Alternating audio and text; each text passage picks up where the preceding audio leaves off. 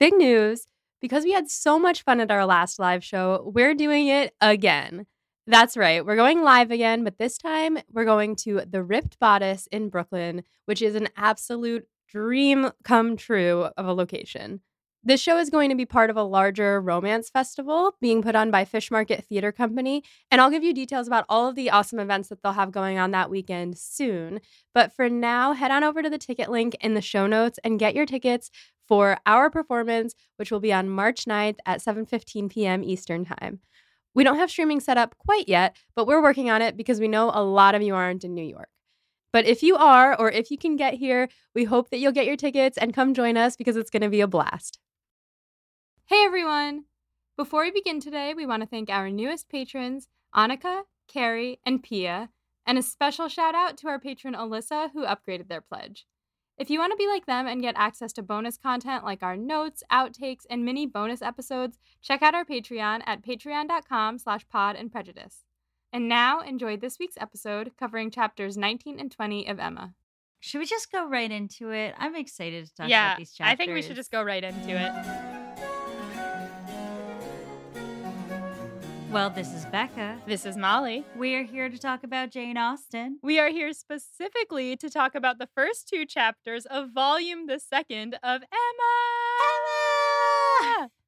Listeners, if you're new here, I, Becca, have read many Jane Austen novels before. And I, Molly, am reading Jane Austen for the first time via this podcast. If you want to hear Molly read through Pride and Prejudice or Sense and Sensibility for the first time, then go listen to seasons one and two of this podcast, respectively. But that is not what we're doing here today. No, today we are talking about Emma. We are talking about the first two chapters of Volume the Second, which are chapters 19 and 20, if your book is not split up into volumes. And here we can call these chapters the introduction, the true introduction of Jane Fairfax. Yes, uh, Miss Jane Fairfax hath arrived. I have so many questions about her.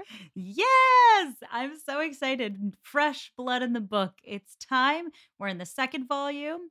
Just to refresh our listeners on last time we talked about this book, Mr. Elton, humiliated after being rejected by Emma, goes away. And uh, Harriet is heartbroken over Mr. Elton and decides to blame herself for not being good enough for him. And we find out that uh, Frank Churchill is not indeed coming to Highbury. And Mr. Knightley has a ni- nice little like rant sesh about it to Emma, who's kind of like, chill your beans, man. chill your beans. No, I was gonna say calm your tits, but I was like, I don't know. Chill your beans is perfect. But I am picturing like a can of beans in the freezer, or like actually, no, not in the freezer, but in a bucket of ice, like how champagne is when it's fancy and served to you at a restaurant, but it's just a can of beans. That honestly sounds terrible. it sounds awful, but when you said chill your beans, that's what I pictured. Well, that's what Emma said to Mr. Knightley when he wouldn't stop shitting on Frank Churchill. That's exactly what she said. So that leads us into these chapters. So should we just get into it? Yes, because they're verbose because certain characters won't shut the fuck up. yeah, that is a way to put it. Sure.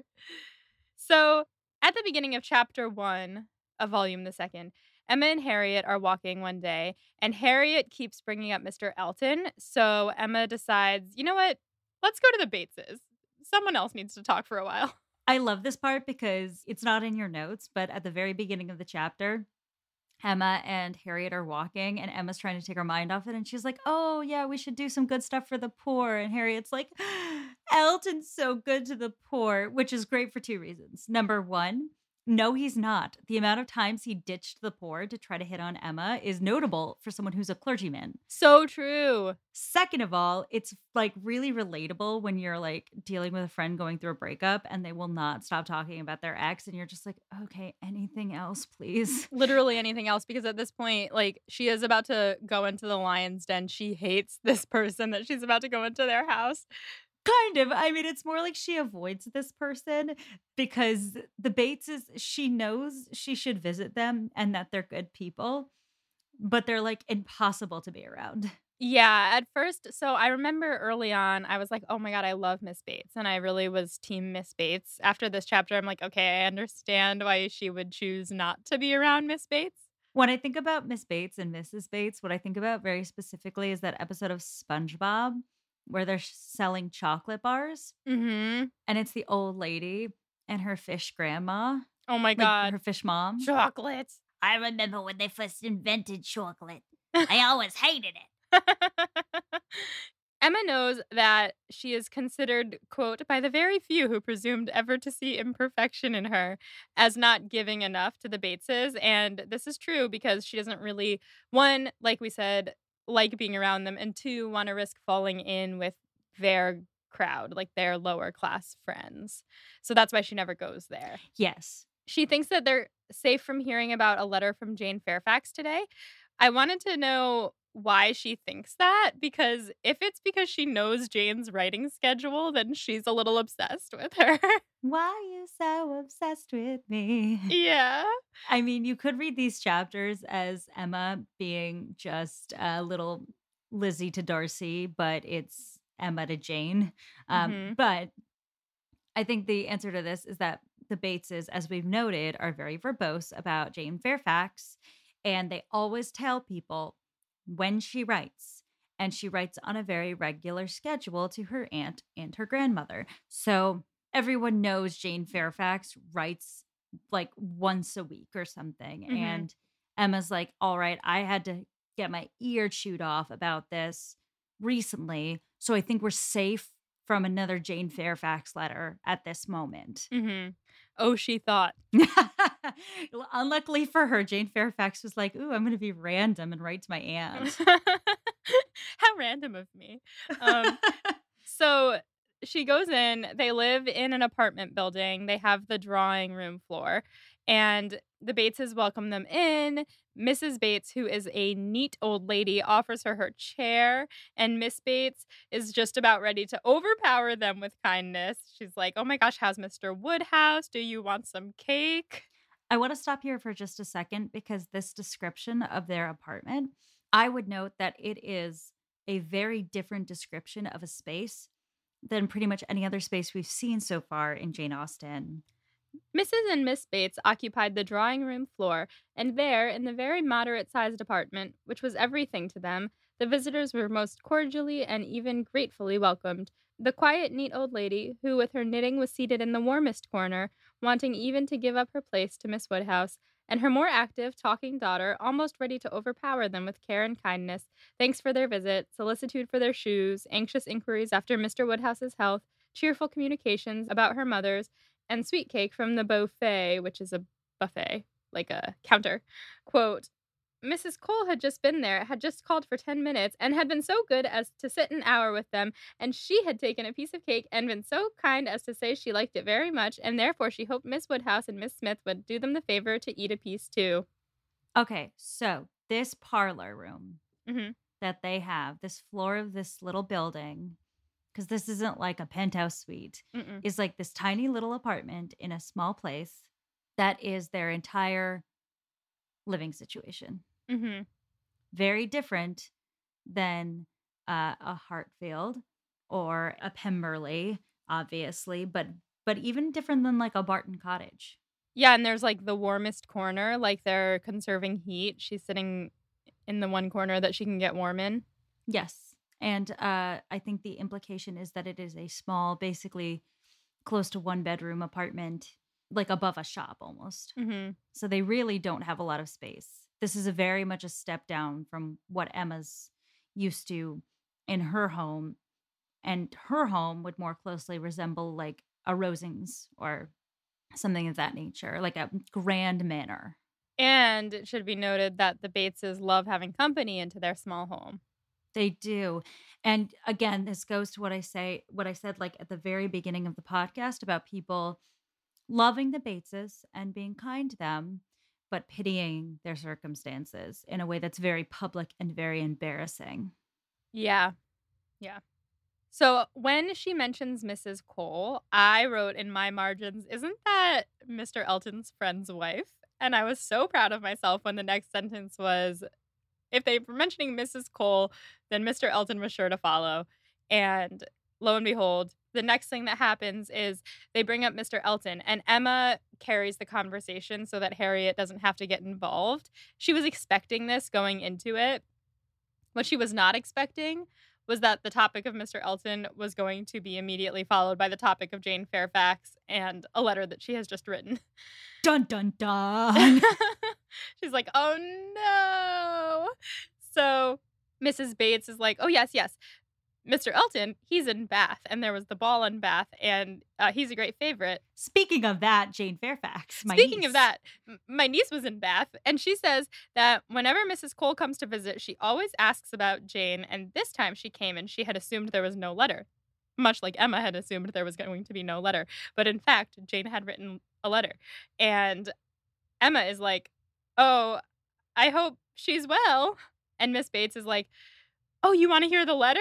And Emma's like, ah, let me look at it. Yeah. And so she's like looking for the letter. And it's under her housewife, which has come up before. And I think it's a kind of embroidery thing. Yeah, yeah, it's related to like sewing. Yeah. And she was like, I knew it must have been right here because I had just shown it to Miss Cole this morning. And like I've been reading it so many times. Ugh. It's hard to capture as we're like recapping how Jane Austen writes Mrs. Bates, which is like paragraphs, like pages long without like proper punctuation. Yeah, I, I feel like there was no way for me to get the tone in which she speaks and the way in which she is just so, like you said, verbose. There was no way to write that down without just reading it out loud. So, do you want to try your luck at a Miss Bates monologue right oh, now? Oh, I would love to. Give it a shot.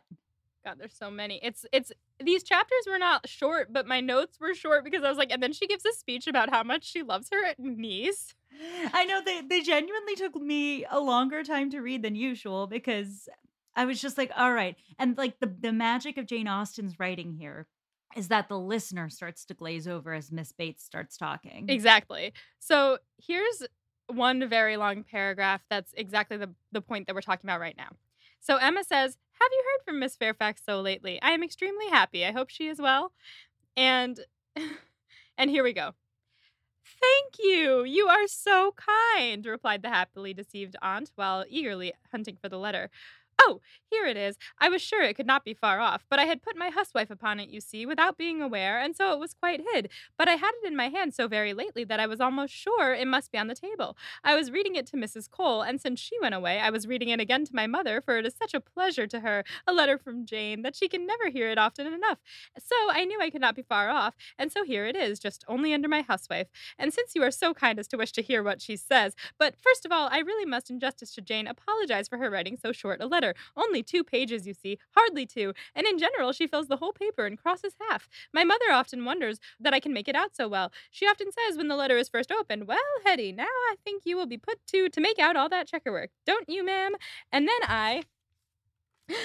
And then I tell her I am sure she would contrive to make it out herself if she had nobody to do it for her, every word of it. I am sure she would pore over it till she had made out every word. And indeed, though my mother's eyes are not so good as they were, she can see amazingly well still, thank God, with the help of spectacles. It is such a blessing. My mother's are- are really very good indeed. Jane often says when she is here, I am sure, Grandmamma, you must have had very strong eyes to see as you do, and so much fine work as you have done too. I only wish my eyes may last me as well. How did we start talking about her eyesight?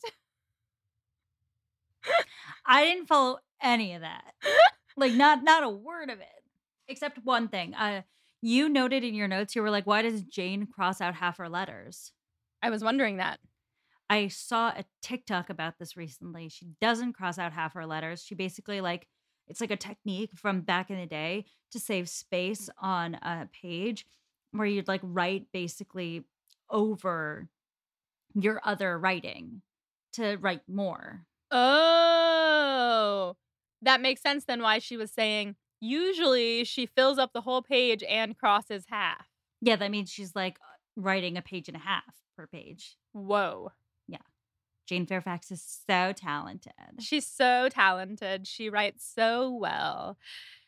And her grandma has excellent eyesight. After she takes a pause to breathe, Emma's like, "Oh, well, Jane has excellent handwriting."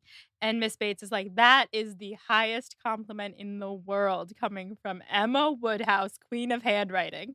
And then she's like, Guess what, mom? Emma said Jane has good handwriting. And her mom's like, What? and she goes, Good handwriting. What? good handwriting. And uh, Emma's just sitting there hearing like the the handwriting thing go back and forth and back and forth for a while. Mhm. And she's like, "Why did I even open my big dumb mouth?"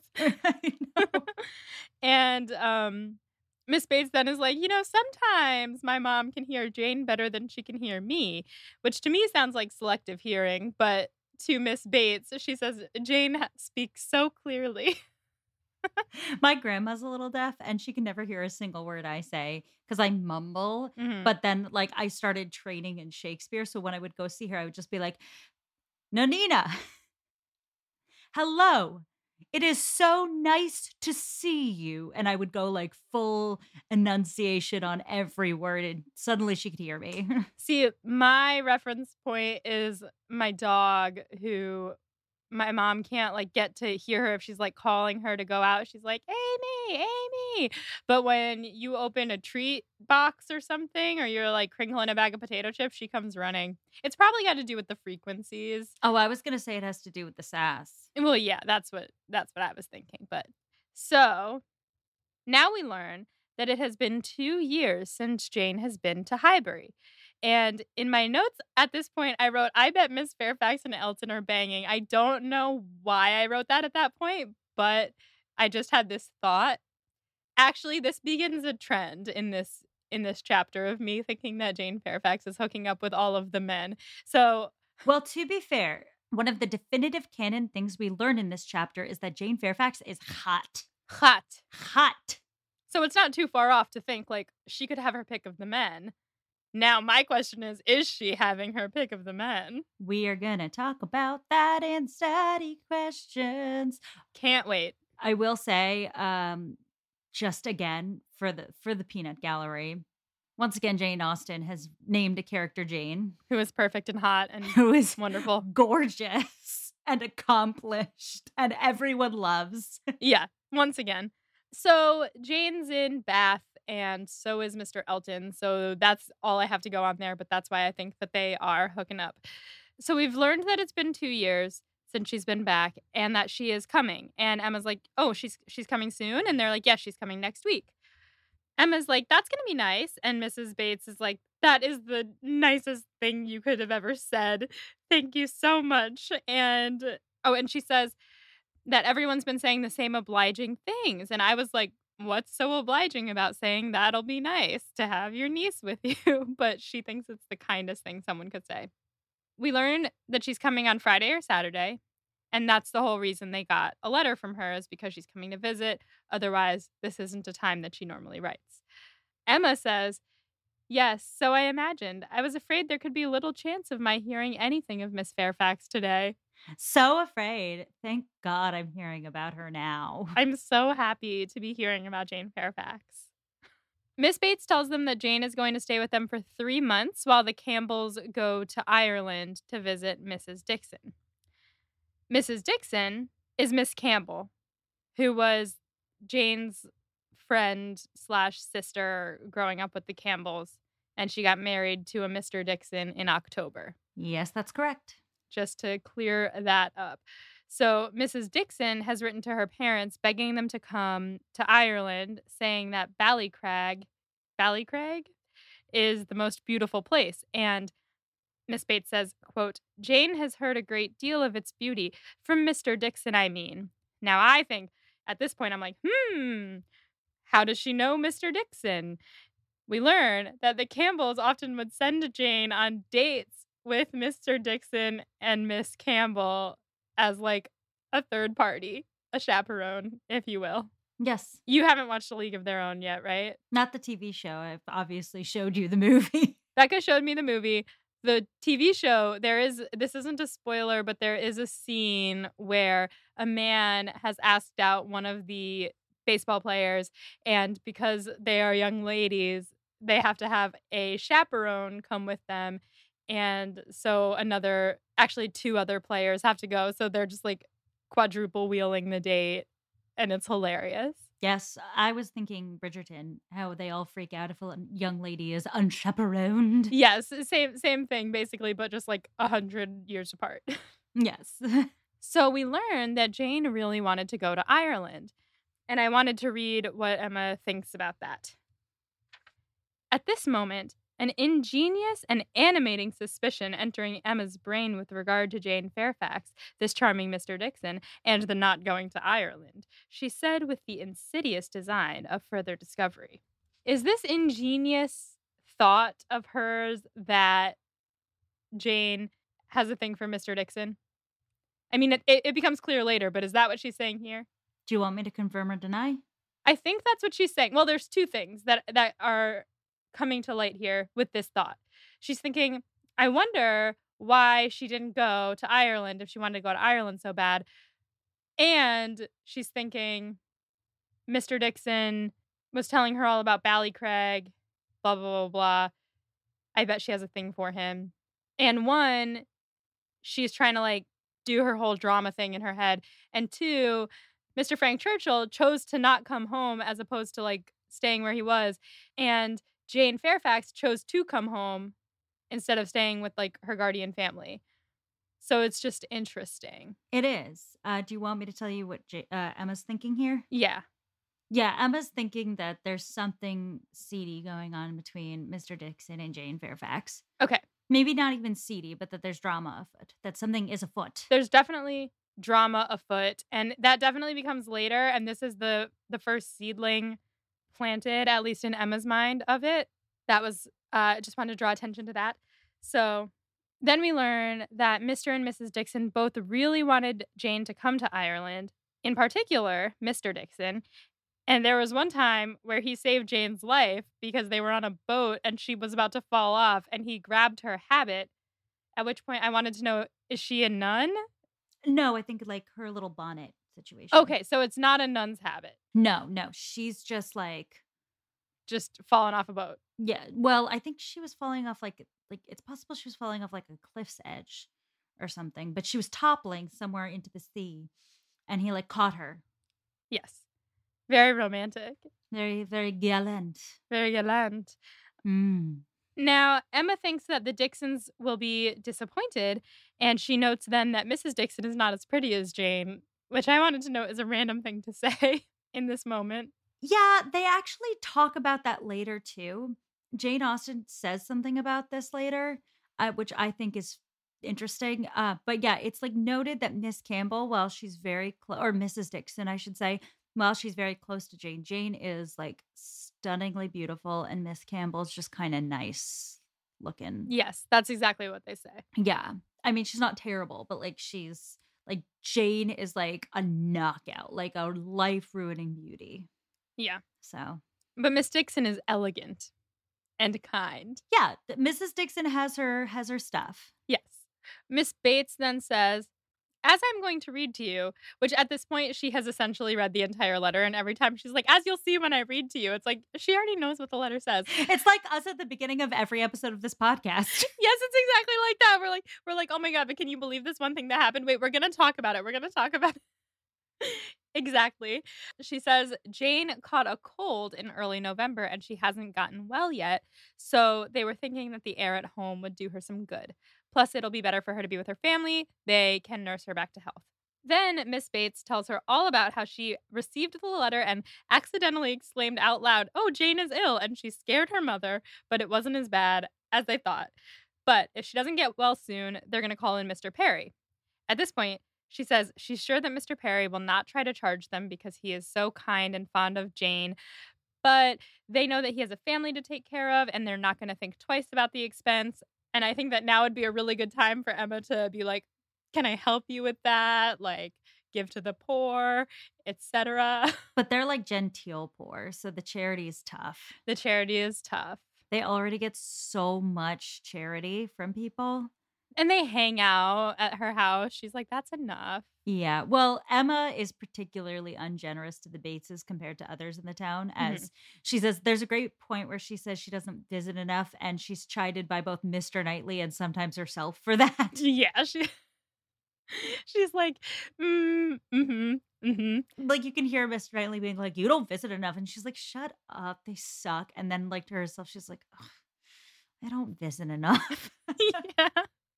Yes, actually, these two chapters are pretty self-aware for Emma for those types of things, um, which we'll get into in the next chapter. We'll get into it. yeah, I mean, Emma's self awareness has its places and then has its limits. Yes, of course. circumstances. So Miss Bates is about to read the letter, and then Emma's like, ah, we gotta go. And she's happy at this point that even though she heard most of the letter by experiencing the conversation, she did not have to sit through the reading of the letter itself. she did not. And that's the end of that chapter. Mhm. And now it's time to move on to chapter two. Hello, it's Molly from the future hopping in to tell you about a new season of one of my absolute favorite podcasts. Hot and Bothered, hosted by returning Pod and Prejudice guest Vanessa Zoltan, is a podcast that treats romance as sacred. You've probably all already heard of this podcast because in their fourth season, they covered Pride and Prejudice. And now, Hot and Bothered is back with a season that is all about romantic films.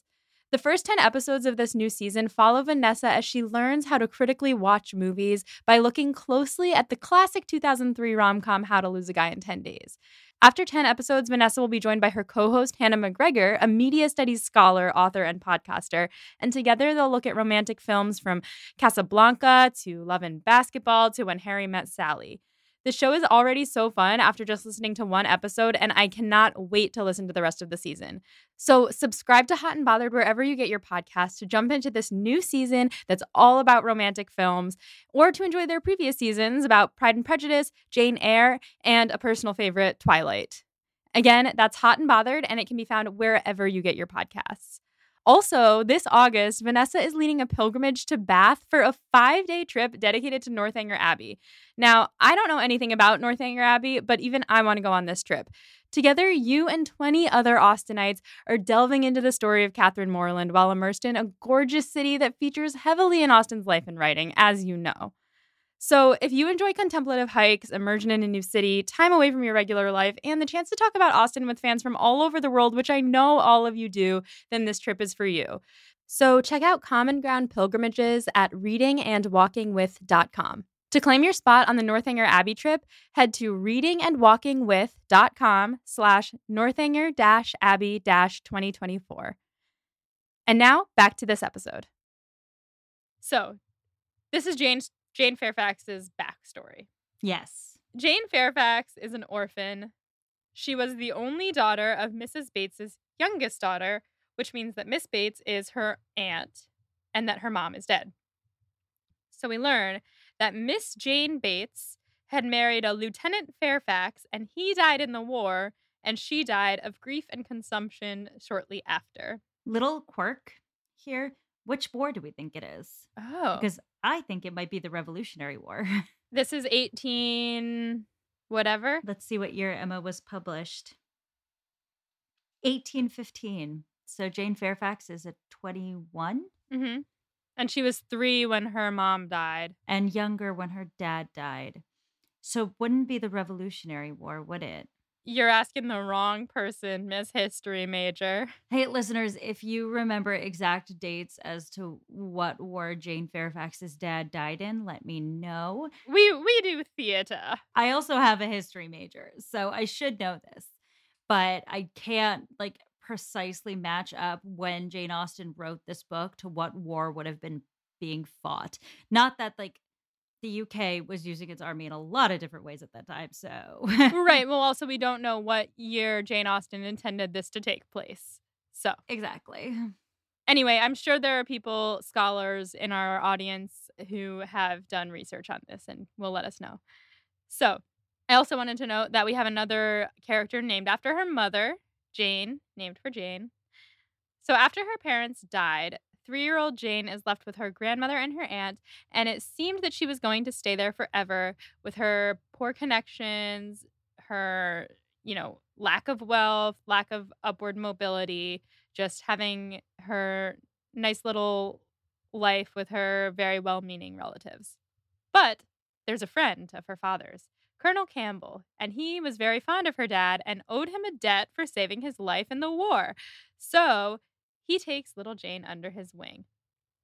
She stays a regular guest with them until she's nine, and then he takes full charge of her education and she moves in with them permanently.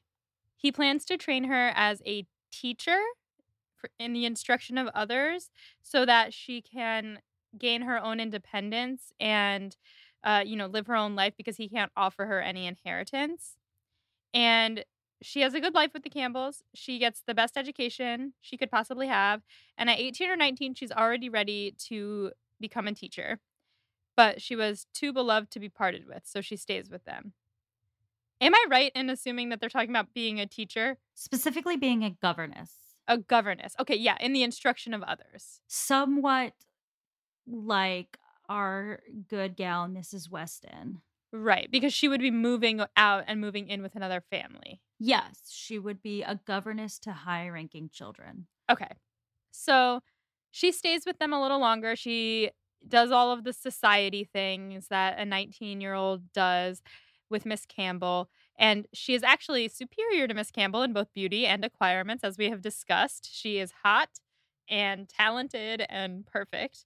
And so it surprises everyone when Miss Campbell gets married first to a very rich and very agreeable young man named Mr. Dixon. There's a great description of that in the book, though, of what happens there. Do you want to read it? That nature had given it in feature could not be unseen by the young woman, nor could her higher powers of mind be unfelt by the parents. They continued together with unbated regard, however, till the marriage of Miss Campbell, who, by that chance, that luck which so often defies anticipation in matrimonial affairs, giving attraction to what is moderate rather than what is superior, engaged the affections of Mr. Dixon, a young man, rich and agreeable, almost as soon as they were acquainted, and was happily and eligibly settled while Jane Fairfax had yet her bread to earn. So, like, they're saying that often in matrimony, a guy will fall for someone Mediocre. mediocre because of love, yeah, or because of, in this case, I mean, money. Money. economics of dating Jane Austen. I mean, you could read that a couple ways. It's that there's also just like this thing sometimes where people you think are unremarkable are just beloved by everyone around you. Like Miss Bates. No. Not quite. Okay. No, I mean, have you ever met someone who's like you think is just kind of fine, but everyone else is obsessed with them? yeah, I think that's what Jane Austen's getting at. I see. Yeah, yeah. I'm a fan of Miss Campbell. I mean, what we learn from the story is that part of the reason Colonel Campbell takes in Jane full time is because Miss Campbell loved her. Yeah, they're best friends. Yeah, she was basically like, "Hey, can you take her in? Like, she's awesome, and I want to be with her all the time." And her dad was like, "Yeah, that'll." s-" Yay.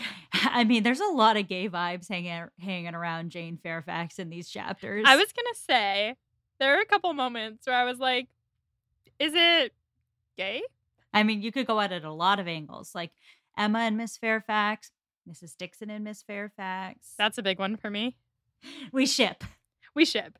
So this marriage between Miss Campbell and Mr. Dixon happened very recently. So Jane has not yet started on her path of duty, but she's 21 now and she has decided it is time to, quote, retire from all the pleasures of life, of natural intercourse, equal society, peace and hope, to penance and mortification forever.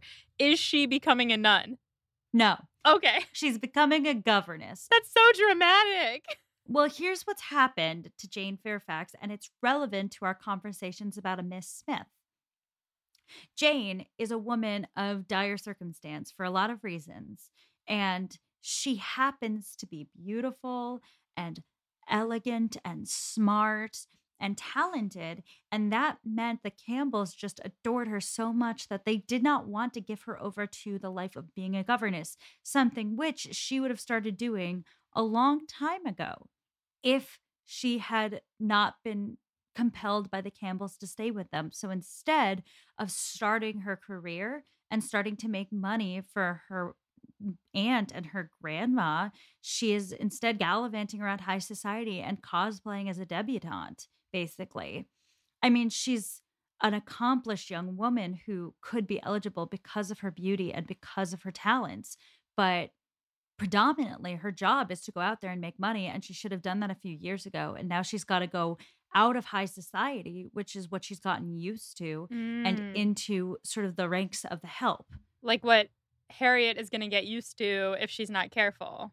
exactly so like there's some parallels there in that people cosplaying as high class when they're really of a slightly lower class now governesses are a higher class version of the help think again miss taylor was the constant companion to emma Mhm. and then married Mr. Weston, but they are nonetheless paid to be there and they are not they have a job essentially in that low class way women are not supposed to have jobs.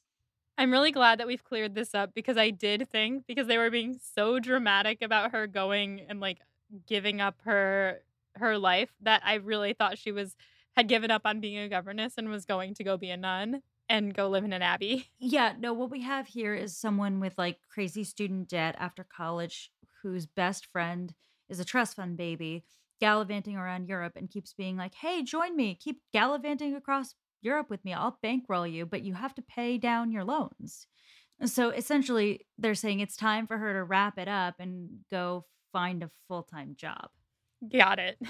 So the Campbells selfishly want her to stay with them, but they are like, it's probably for the best that she, like you said, goes to find a full time job, goes home instead of coming with us to Ireland and getting another taste of like the good life. So they're like, go back to your aunt and your grandma. Now, she hasn't been well since their daughter's marriage. Is this that cold they were talking about? Is she sad that her best friend got married? Is her best friend her lover? Or alternatively, and probably more likely, is she sad that Mr. Dixon got married? And is she depressed about that? Don't know. Who's to say? Whom, Stephen? Yeah, whomst if you will. There's a note that says she did not lie in her letter, but she might not have told the whole truth about why she's not going to Ireland. My notes are ridiculous now that I know she's not a nun. I was like, did they not know about the nun thing? what truth is she not telling them? That's a great question. What truth is Jane not telling them? She in love with Mr. Dixon? Probably. We'll find out, I guess. In any event, Highbury is going to have to deal with having Jane Fairfax instead of Frank Churchill for a couple months. And Emma is sorry about this because she hates Jane Fairfax and she cannot explain why. The bitch cracker syndrome on our girl Emma with Jane Fairfax. The return of the bitch cracker syndrome in like tenfold because she even says, like, I don't have any better excuse, but I don't like her. and Knightley is like, you have literally no reason not to like her. Knightley thinks that Emma is jealous of Jane because she sees in Jane the accomplished young woman that Emma wishes everyone would see in herself. Emma's like, "Mm, maybe. I don't have a study question on this, but the gall of Mr. Knightley to be like, you unfairly hate someone. Yeah, it's Knightley. He's the angstiest boy. Well, no, we just had like an entire argument where he just shat he on a hates man he's Frank yeah. Churchill. well, that took me a minute to get there. I was like, yeah, he's grumpy. Which, if I'm being fair to Knightley, like he has more grounds than Emma has here, but I'm also kind of like, you've never met him. Yeah, barely. He has barely any more grounds. exactly. That's So, funny. they're like the two saltiest people on earth that just call each other out for being salty all the time. They're like sitting in a room and he's venting about this guy that he hates. And Emma's like, Yeah, and I hate this girl. And he's like, You don't even know her. Oh, I didn't Fucking even think of that. disasters. They are disasters. Emma claims that she just can't get acquainted with Jane because Jane is cold and reserved and doesn't seem to care if she pleases Emma or not, which Emma does not like. She likes people to want to please her. And she thinks also her aunt is really annoying. And everyone also thinks that Emma and Jane should be friends. And just because of that, she doesn't want to be. Emma's aware that she's not really justified in hating Jane. And she is also aware that it's possible in the last two years her dislike has been blown out of proportion in her mind. But when she sees Jane, she sees that she is, in fact, very elegant and very beautiful and very perfect. And there is a long paragraph where Emma is like, damn. What I love about that paragraph is that it's specifically describing her body. Yeah, it's like, oh, she's tall, but not too tall. And look at those curves. And oh my God, her skin. She's like, she's curvy, but like in a trim way. Like Yeah, it's hot. It's very thirsty. but what we do have confirmed as canon is that Jane Fairfax must have like a bit of an ass. Yes, she's got she's got ass, she's got thighs, she's got boobs. Actually, in this time period, my guess is that she got them titties. Because those empire waist dresses are all about the boobs. Yeah, the little square cutout and the boobs just like spilling over a little bit. Yeah, yeah. As a woman who's, you know, wears a large cup size, I, I am buxom for our listeners who may not have seen many pictures of me. I have big boobs. Um, like I look at those dresses and I'm like, yeah, that's just a situation that's just meant to highlight big boobs. Yeah, it really is. And to make small boobs look big. Keira Knightley, case in point. So does she even wear them in that in that movie? Empire waist dresses? Yeah, do they wear them? Um, they kind of do. Um, this goes back to our conversation about the Revolutionary War. The conceit of that movie is kind of putting Pride and Prejudice in um the time that Jane Austen wrote it, which would have been the like late 1790s. right. So it's like a couple years before Pride and Prejudice is usually set, which is when it was actually published. hmm So that movie, the costuming is like a little different than it would be otherwise. Plus, and I cannot stress this enough, the 2000s of it all. Right. I think when I was thinking of the big boobs and the Empire waist dresses, I was actually thinking of Jennifer, Jennifer Ehle. Ehle. Those boobs. Molly got gay really quick. I'm blushing. Anyway, whew, gosh. very, very chaste content here.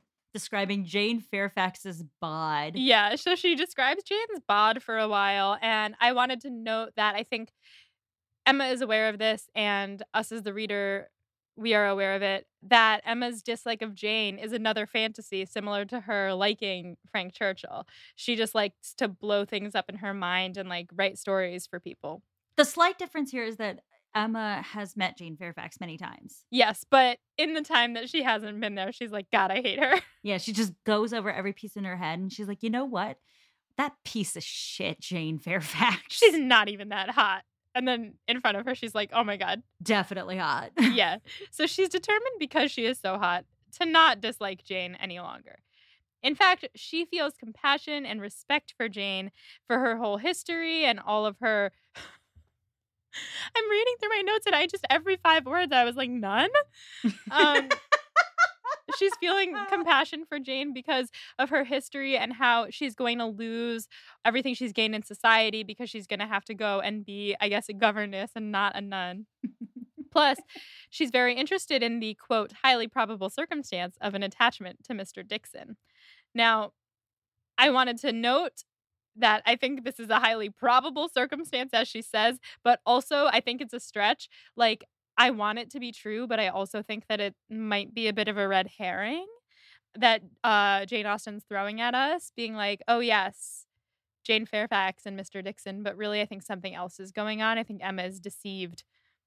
So we'll see. Something is afoot. Something is afoot. Emma believes that Jane is in love with Mr. Dixon and that it's one sided, she's pining, and that she's denying herself a trip to Ireland out of the purest possible motives because she doesn't want to be a homewrecker. Emma leaves Jane thinking that she wishes there was some young man that she could set her up with. Here Emma goes again. However, this feeling does not last because before she can publicly announce that she is now friends with Jane, aside from, I wanted to note, telling Mr. Knightley that she thinks that, in fact, Jane is quite handsome, Again, pretty gay. pretty gay, uh, Jane comes and spends an evening at Hartfield with her grandmother and aunt, and Emma, eh, once again, is annoyed by the entire family. It's not Jane's fault that the Bateses are annoying, though, right? No, not at all. And one thing you might be able to glean from this Emma keeps using words like cold, dour, reserved. Do you think she's frustrated that her aunt is so annoying? Somewhat, but also Jane is shy. Oh, she's shy. Like she's quiet, right? uh huh.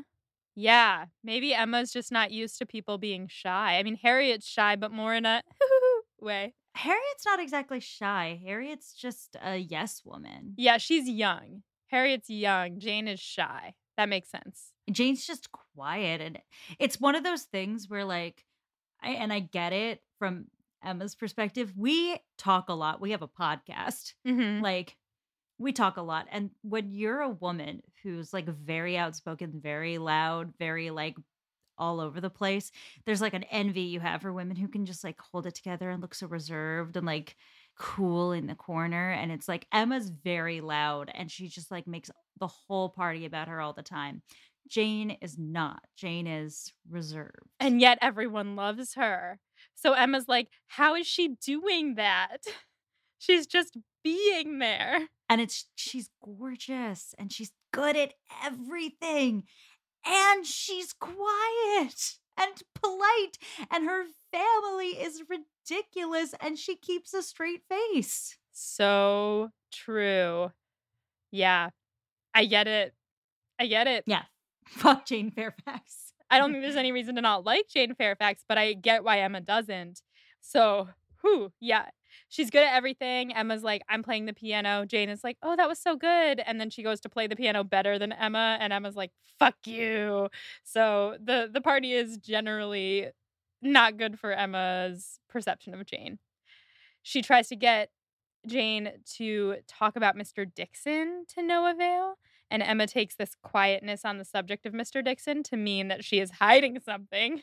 She thinks it's possible that Mr. Dixon was about to leave Mrs. Dixon for Jane, but is staying with her for her money, which would be the drama. Absolutely the drama. Also keep in mind that Jane Fairfax and Mrs. Dixon are besties. Besties. So that would be triple the drama. Additionally, Emma tries to get Jane to talk about Frank Churchill, who was at Weymouth at the same time as her, but she won't say anything other than he has good manners and everyone who knows him likes him. And I don't know what to think because when I was reading this, I hadn't quite caught on that she's shy yet. Uh, so I was like, she's not saying anything about Mr. Dixon. Is she in love with him? And then I was like, she's not saying anything about Frank Churchill. Is she in love with him? And then I was like, you big slut, good for you. Or is she gay? Or is she gay and in love with Mrs. Dixon? Or is she into Emma? She could be into Emma. I mean, the whole book is very gay. There's a lot of women loving each other. So I wouldn't be surprised if she has a thing for Emma either. But mostly, I think that she is potentially having a thing with any of these men, or maybe none of them, and she is just quiet. Who's to say? Whomst, if you will. Whomst. Well, before we go to the study questions, I want to read the last line of this chapter. Please do. Emma could not forgive her. yes, I did laugh at that Why can't she forgive her? because she's not gossiping with her Not only that, there's another piece of that. because she wants to know more about Frank Churchill. Because Jane's met Frank Churchill. Yes, she's met Frank Churchill and Emma has not. She beat her to that too. Fuck Jane. Just kidding. I love her. wow. Okay. Okay. So that brings us to Becca's study questions. So, starting with where we started these chapters, who are the Bateses in the story? They're kind of the comedic relief, kind of something to show who Emma is in like in society. Like she looks down on them just enough to show like she she's looking down her nose on people who are actually like really good people just because of how they live and who they are. What else? That's all correct. Adding another element to it, Mrs. Bates is a widow. These are not the true poor, these are the genteel poor. Oh, so they were left by a rich man? A rich man died? Once again, we have an example of a man dying who has unmarried daughters and them being destitute because there's no son. So where did all of his money go? To the next male heir. So even if there is no male heir, Well, remember, Mr. Collins was the Bennet's male heir. so there's probably a cousin somewhere who made off with all their money. Yep.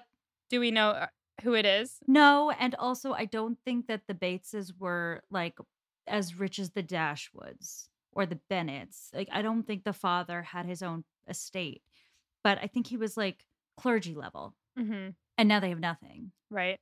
So they rely on the kindness of their community almost in entirety. Right.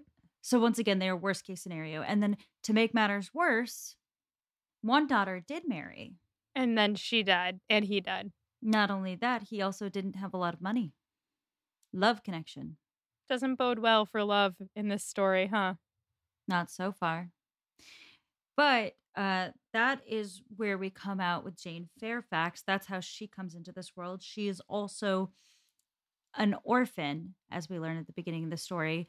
We now have three children of Highbury who have lost parents at a young age, and it has affected their three lives in very different ways. Mm-hmm.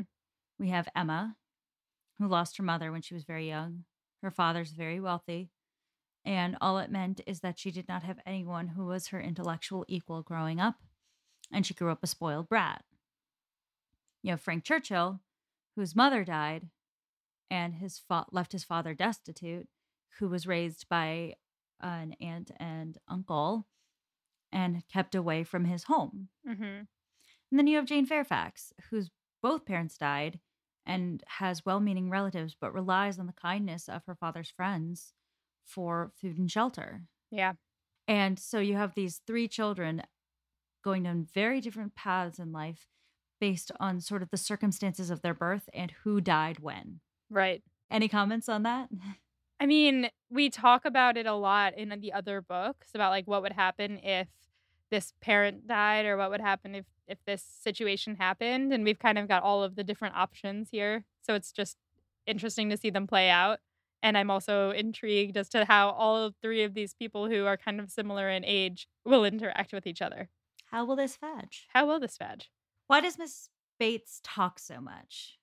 I don't know. I mean, it seems almost like a Mrs. Jennings level of talkativeness, but I think because she's so endearing, I think that she she does that to make up for her situation. Like she can't offer people a big comfy place to stay, but she loves to have people over and, you know, give them the talk of the town and she tells people most of what she says is about Jane. So like she is so proud of her niece who got out there and is doing the thing and is like in society, which is something she could never have and she just wants to like share that, I guess. Yeah, I think that's all correct. And I also think there's a way in which there's a there's a discomfort in uh the amount of charity she has to accept. And that that level of gratitude she feels like she has to keep conveying to everyone for hanging out with her all the time. Mm, that makes a lot of sense also because when Emma says something like, "Oh, that'll be nice to have her here," like she takes that as a compliment. She's like, "Oh my god, thank you." But she must be just like she feels like she has to thank people for everything. Like the kindness that Miss Woodhouse is showing her when Miss Woodhouse does not have to stop by at all. Right. Wow. Yeah, I hadn't thought of that. It's really sad. Really sad. I know we were mean to Miss Bates in this episode, but I feel for her. Yeah, no, I like her. I just she's annoying, but I get it. I I do. Yes. So we've learned a lot about Jane here. What does she tell us about class in this story? Well, for her, like you said, she has gotten used to a level of class that is not actually attainable for her. She's been, you know, training to be a governess her whole life. And because she is so well loved by the family she is living with, they are like, stay with us, keep hanging out, keep experiencing rich people life. But she knows that she has to go back at some point to the life that's going to provide her stability and like a living if she doesn't marry super well, um, which she probably won't because she has nothing to offer. So she's kind of resigned to her fate and resigned to the class that she was uh, left to when her family died. That's all accurate. And I would also just add to that that Jane can do something that is a little different than some of the other characters in this story. She's a bit more of a chameleon of class than some of these other characters Mm-hmm.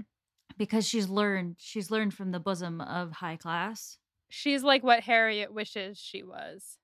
She's what Emma wishes Harriet was. Yes, yes, yes, yes. So she has the education to transcend her circumstances somewhat, and she's stunning, Mm-hmm. and she's kind and accomplished, and all this and that. So, despite the fact that she is trapped, as we've talked about, and the fact that she's gotten this taste for high society and might have to pull back from it into a governess role, there's a reason why someone like Mr. Knightley thinks that she's such an appropriate companion for Emma. And they're kind of two one is nature, one is nurture. One is that she's not a person born of questionable circumstance who's, you know, Mr. Knightley saw suit to marry a farmer. Mm-hmm. She's a woman who at one point was part of a high class family, not a high class family, but a a reasonably classed family that fell from grace because of bad circumstances. Mm-hmm. And therefore there's a way in which her bloodline is inherently not tainted. The Bateses being the people who fell from Yes. yes. And then her her mom, I mean, married a lieutenant, which isn't so bad either. Yeah, she's not of questionable birth. Right. And then on top of that, nurture wise, she's gotten the all the trimmings of, of of an upper class education and she knows the signals, she knows the moves. She's classy. She's classy as fuck. So she can do a lot in society that someone like Harriet could not. Right.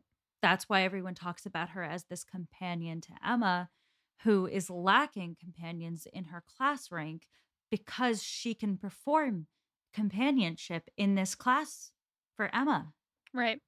in a way that others can't. So she has a bit more mobility almost in her class than some of these other characters. So that's an interesting way to think about it. Totally. Let's talk about Mr. Dixon and let's talk about Emma's fantasies for Jane's romantic deal. I mean, if I were left to my own devices, I would have come to the same conclusion. But I think that it's too obvious at this point. I think that this has to be a red herring. I believe it wholeheartedly, but I would think that if I believed it wholeheartedly, I would be wrong. Just because, one, Jane well, I don't know. Maybe she's in love with Mr. Dixon and she doesn't want to go to Ireland because she doesn't want to hurt her friend and she doesn't want to hurt herself and she doesn't want to hurt Mr. Dixon. And she's like, this is the best thing is for me to just like disappear. That's totally plausible, but I just don't think that Jane Austen would outright say it so early on. Maybe she would. I don't know. Who's to say? Whom, Stephen? And just going off that before we go to my one last question before the standbys, I think there's also, uh, we're seeing Emma relapse a little already on the matchmaking. Totally. I mean, she has relapsed times 10. Every time she's like, I'm never going to do this thing again, she does it immediately. So, Yeah, she's like, God, who could I set Jane Fairfax up with? yeah, exactly. So, yeah. What do you think of Jane Fairfax? at first I was like, ooh, she's a little saucy. Like, which man is she secretly dating? But, like, actually, I think that you're right in that she's quiet and shy. I think that she's seems like earnest enough. I feel like I want to experience an interaction with her that isn't through Emma's eyes. Our unreliable narrator, Emma. Yes, she is not reliable. She's like, God, that was so annoying when she complimented my piano playing. Like, okay, really? But also reading parts of it, I was like, what is she really getting at here? Why isn't she saying more on this? So I'm I'm curious to see where this goes. She's got quite the backstory, and I do feel bad for her in that like she is now having to go back to being a governess, getting a job. She doesn't get to experience life the same way that her almost sister does. So I hope someone whisks her off her feet. I do. What do you think of Emma? She's so funny. I she's like she knows that she's a hot mess. She's like messy. she's like God, like I know I have no reason to hate this person, but it is so fun to hate her. She's just she's funny. Yeah. All right, our relatable queen, our petty relatable queen with their bitch cracker syndrome toward Miss Jane Fairfax. Bitch crackers to the max. Funniest quote? I think I'm going to go with one I already read, but I think it was the funniest moment for me. So Miss Bates has just said that Jane is coming to visit, and that's the only reason they heard from her. Otherwise, they wouldn't have heard from her before the next week. And Emma says, Yes, so I imagined. I was afraid there could be little chance of my hearing anything of Miss Fairfax today. She was afraid. So afraid. Thank God. Yeah. Questions moving forward. Who is Jane Fairfax? Who is she? Who is she going to fall in love with? Because I just have a feeling that she's going to fall in love with someone. Um, does she know Mr. Elton? Does she really know Frank Churchill? Where's Harriet? Yeah, let's leave it at that. Who wins the chapters? Gosh, I think it has to be. I I was gonna give it to Jane Fairfax just for like intriguing me into you know getting to know her more, but I kind of want to give it to Mr. Knightley for being like, you have no right to hate on this girl when he literally did the same thing last chapter. oh, you know what? I'll take it. I, I, you know, I never complain about Knightley winning anything, and also just like the gall, the the absolute cojones on that man. I love him.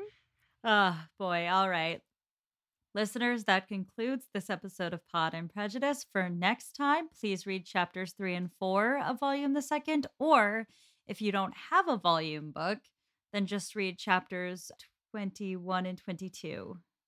Molly, is that correct? We're good? Yes, that sounds good to me. All right. Well, then, until next time, stay proper.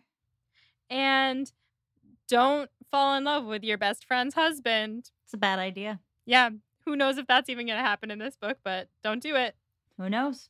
Oops, oops. Pod and Prejudice is edited by Molly Burdick and audio produced by Graham Cook. Our show art is designed by Torrence Browne. Our show is transcribed by SpeechDocs Podcast Transcription. For transcripts and to learn more about our team, check out our website at podandprejudice.com.